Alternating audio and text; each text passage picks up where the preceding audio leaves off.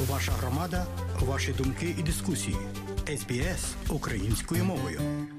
Дякуємо, що слухаєте СБС Аудіо. У нашій радіопрограмі вістки із рідних земель, з якими вас ознайомить київська журналістка Людмила Павленко.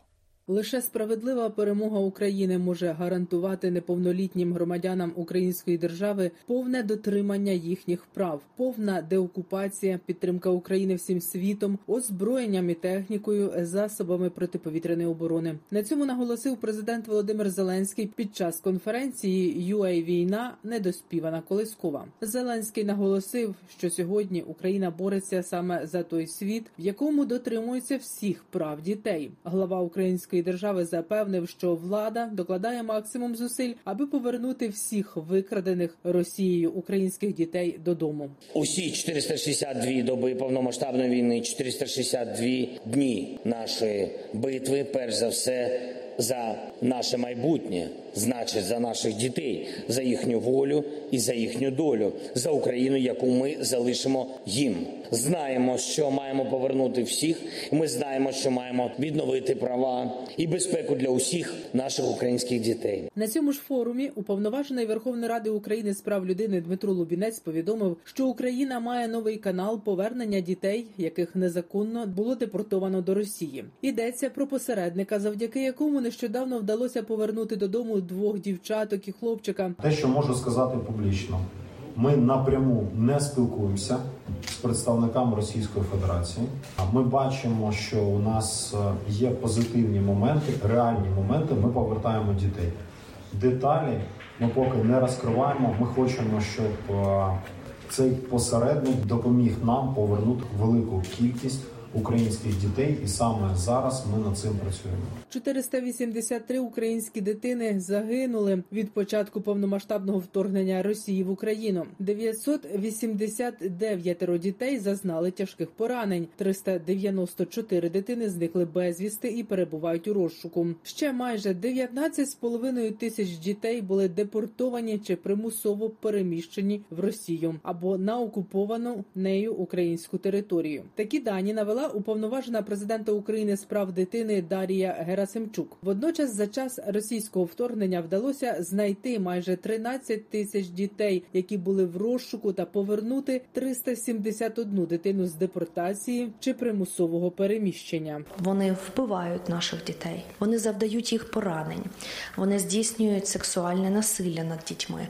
вони їх викрадають, здійснюючи примусову депортацію та примусове переміщення. Вони також змінюють громадянство нашим дітям, віддають їх на усиновлення та в інші сімейні форми виховання громадянам Російської Федерації. Все перелічене мною вище є не чим іншим як геноцидом українського народу через українських дітей. Російська армія збільшила інтенсивність масованих ракетних ударів по всій території України, бомбардують мирні українські міста та села і ударними безпілотниками. Особливо останнім часом потерпає столиця, де кількагодинні повітряні тривоги оголошуються в середньому по 2-3 рази на добу. За останні місяці протиповітряна оборона навколо Києва була значно посилена, тому прямих влучань з поміж десятків ударів одиниці. При цьому на голови киян у їхні квартири, на автівки, на громадські заклади, державні установи постійно падають уламки збитих ракет та ударних безпілотників. Внаслідок останньої масованої атаки на столицю є загибла та понад десяток поранених містян. Розповідає Світлана Кузніцова, мешканка одного з пошкоджених вибухом будинків. Це було дуже гучно. Нас позбивало з ніг, тому що ми переходили в коридори. Вже в коридорі всі ці звуки, все це ми. І коли нас позбивали з ніг, то ми вже зрозуміли, що це вдома, в будинок, тому що до цього це було інші звуки. Стали бігти по сходах, йшли люди з нами. Ну, вийшли тут вже. Були пожежники, тут була скора, тут вже всі стояли, виносили людей, тут вже всі працювали. Російські армійці у своїх атаках на Україну не змінюють тактику, вони змінюють цілі, напрямки та час доби. Про це в ефірі єдиного телевізійного марафону розповів речник повітряних сил збройних сил України Юрій Ігнат. Навіть шахеди часто не лише по річках, ще й по трасах пускають, щоб таким чином не ближче при- притиснутись так до землі, і щоб десь там по цьому напрямку йти, щоб ускладнити роботу е, по них е, і е, винищувачів, а також і засобів протиповітряної оборони. Вони вже почали активно застосовувати керовані авіабомби. Вони почали застосовувати С-300 вже давно, місяців вісім застосовують. Це все через те, що є дефіцит озброєння, ось того озброєння, яке зокрема сьогодні вночі і сьогодні в день вони пустили по Україні. Це крилаті ракети далекобійні, е, це високоточна зброя, це балістичні ракети. Очевидно, що окупантам цього бракує. Юрій Ігнат також наголосив, що ракети Іскандер К та Іскандер М, якими зокрема російські армійці атакували Київ, небезпечні тим, що можуть розташуватися у безпосередній близькості від державного кордону або лінії бойового зіткнення. Відповідно, зменшується і час реагування на запуски крилатих та балістичних ракет. Так, під час останньої ракетної атаки вибухи в Києві пролунали, коли діти сиділи за партами, навчалися. Сигнали повітряної тривоги були оголошені після вибухів. Чергова спроба терористичних дій Росії вкотре зазнала поразки. Так заявив керівник головного управління розвідки України Кирило Буданов після російської атаки балістичними ракетами. Всі ті, хто в Російській Федерації до сих пір вірили, вірять і, можливо, мріють про те, що зможуть запалати Україну, я хочу вас трошки засмутити. Це не так. Всі як знаходились, так і знаходяться на своїх робочих місцях і продовжують виконувати свою роботу. Ну а всі ті, хто намагався нас залякати, мріючи, що це принесе якийсь ефект, ви дуже скоро про це пошкодуєте. Наша відповідь не забариться.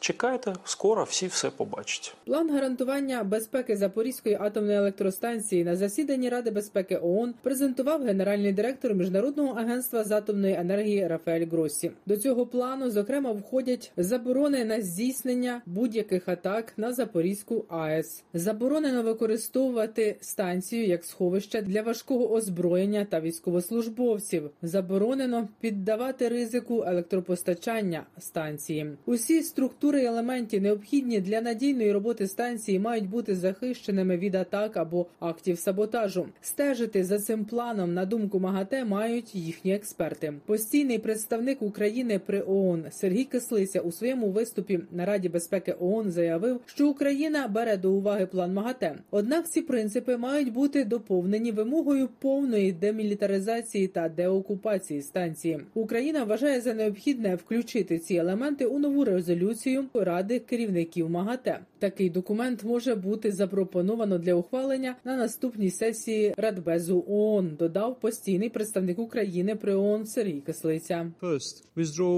По-перше, виведення військ і всього іншого російського персоналу незаконно присутнього на станції. По-друге, гарантії безперебійного електропостачання ЗАЕС із території підконтрольної уряду України.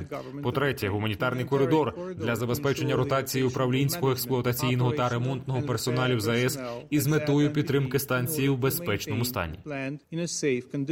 Росія може обстрілювати енергетичні об'єкти України і наступного опалювального сезону. Про це на брифінгу повідомив міністр енергетики України Герман Галущенко. Тому, за його словами, у міністерстві працюють над програмою захисту енергетичних об'єктів, аби мінімізувати наслідки від будь-яких обстрілів, які можуть відбуватися наступної зими, говорить Герман Галущенко. Ключове, що ми готуємося до наступної зими з розумінням, що напевно ми її так само можемо проходити в таких самих обстрілах. Да, вони, можливо будуть модифіковані, можливо, вони будуть більш масштабні або інші по міксу тих обстрілів. Але ключове це те, що ми маємо максимально підготуватися як з точки зору ремонтів, так і з точки зору максимального захисту, тому що ми побачили, які елементи захисту спрацювали.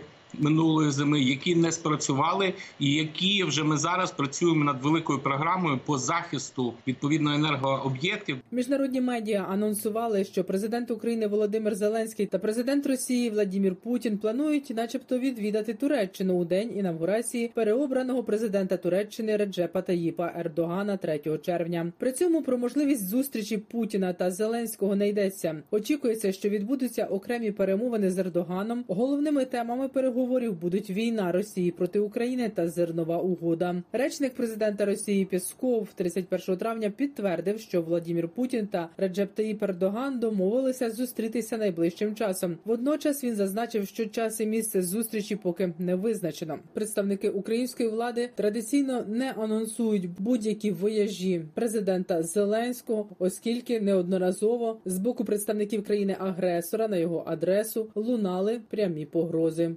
Українсько-африканські відносини переходять на нові політичні та економічні можливості. Африканські партнери готові до втілення спільних взаємовигідних проєктів у низці сфер від освіти до цифровізації. Про це повідомив міністр закордонних справ України Дмитро Кулеба, підсумовуючи своє друге турне до країн Африки. Дмитро Кулеба нагадав, що в рамках перезавантаження відносин у грудні минулого року президент України Володимир Зеленський анонсував відкриття 10 нових посольств України в Африці. Вісім країн вже дали згоду, дві інших завершують відповідні процеси, зазначив міністр. Наші партнери в Африці вони готові до повернення в Укра- України на африканський континент. І більше студентів африканських, щоб навчалися в Україні, і торгівлю відкривати, розвивати, і туризм. Ясно, що там після війни вже люди поїдуть, і фармацевтика, і цифровізація. Зрозуміло, що нам потрібно голосування країн е, за наші резолюції в Генасамблеї ООН. Нам потрібні їхні зусилля в межах їхніх можливостей ізоляції Росії на міжнародній арені. Голова комітету Верховної Ради України з питань освіти, науки та інновацій Сергій Бабак офіційно відмовився від наукового ступеня доктора технічних наук. Як пояснив у тексті його дисертації, знайшли часткові збіги з іншими роботами. Тому народний депутат, як і міністр освіти Оксан Лісовий, відмовився від наукового ступеня. Сергій Бабак закликав інших колег-науковців України до самоочищення, а також запевнив, що зрештою усіх плагіаторів держава позбавить наукового ступеня. Ми з Оксеном відмовились від своїх ступенів. Когось позбавлять, і повірте, зараз почнеться позбавлення наукових ступенів. З точки зору міністра, це теж правильний крок, щоб він відмовився. Тому що якщо тебе звинувачують навіть потенційно в плагіаті, тобі вже морально не просто в когось забрати ступінь. Для цього ти сам в першу чергу маєш очиститись. І ми очищаємося від усього старого зараз. Тому ми зараз відкрили,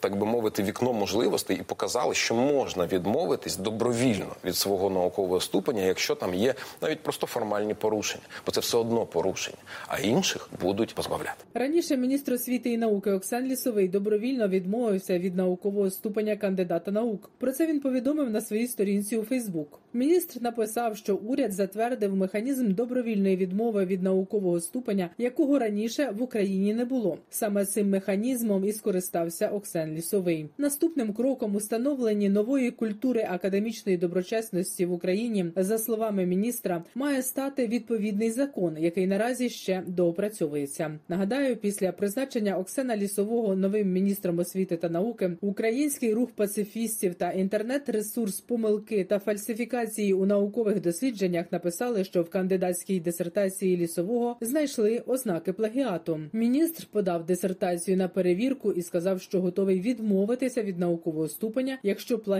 підтвердиться. Результатів перевірки поки офіційно не оголошували. Людмила Павленко із Києва для СБС Аудіо.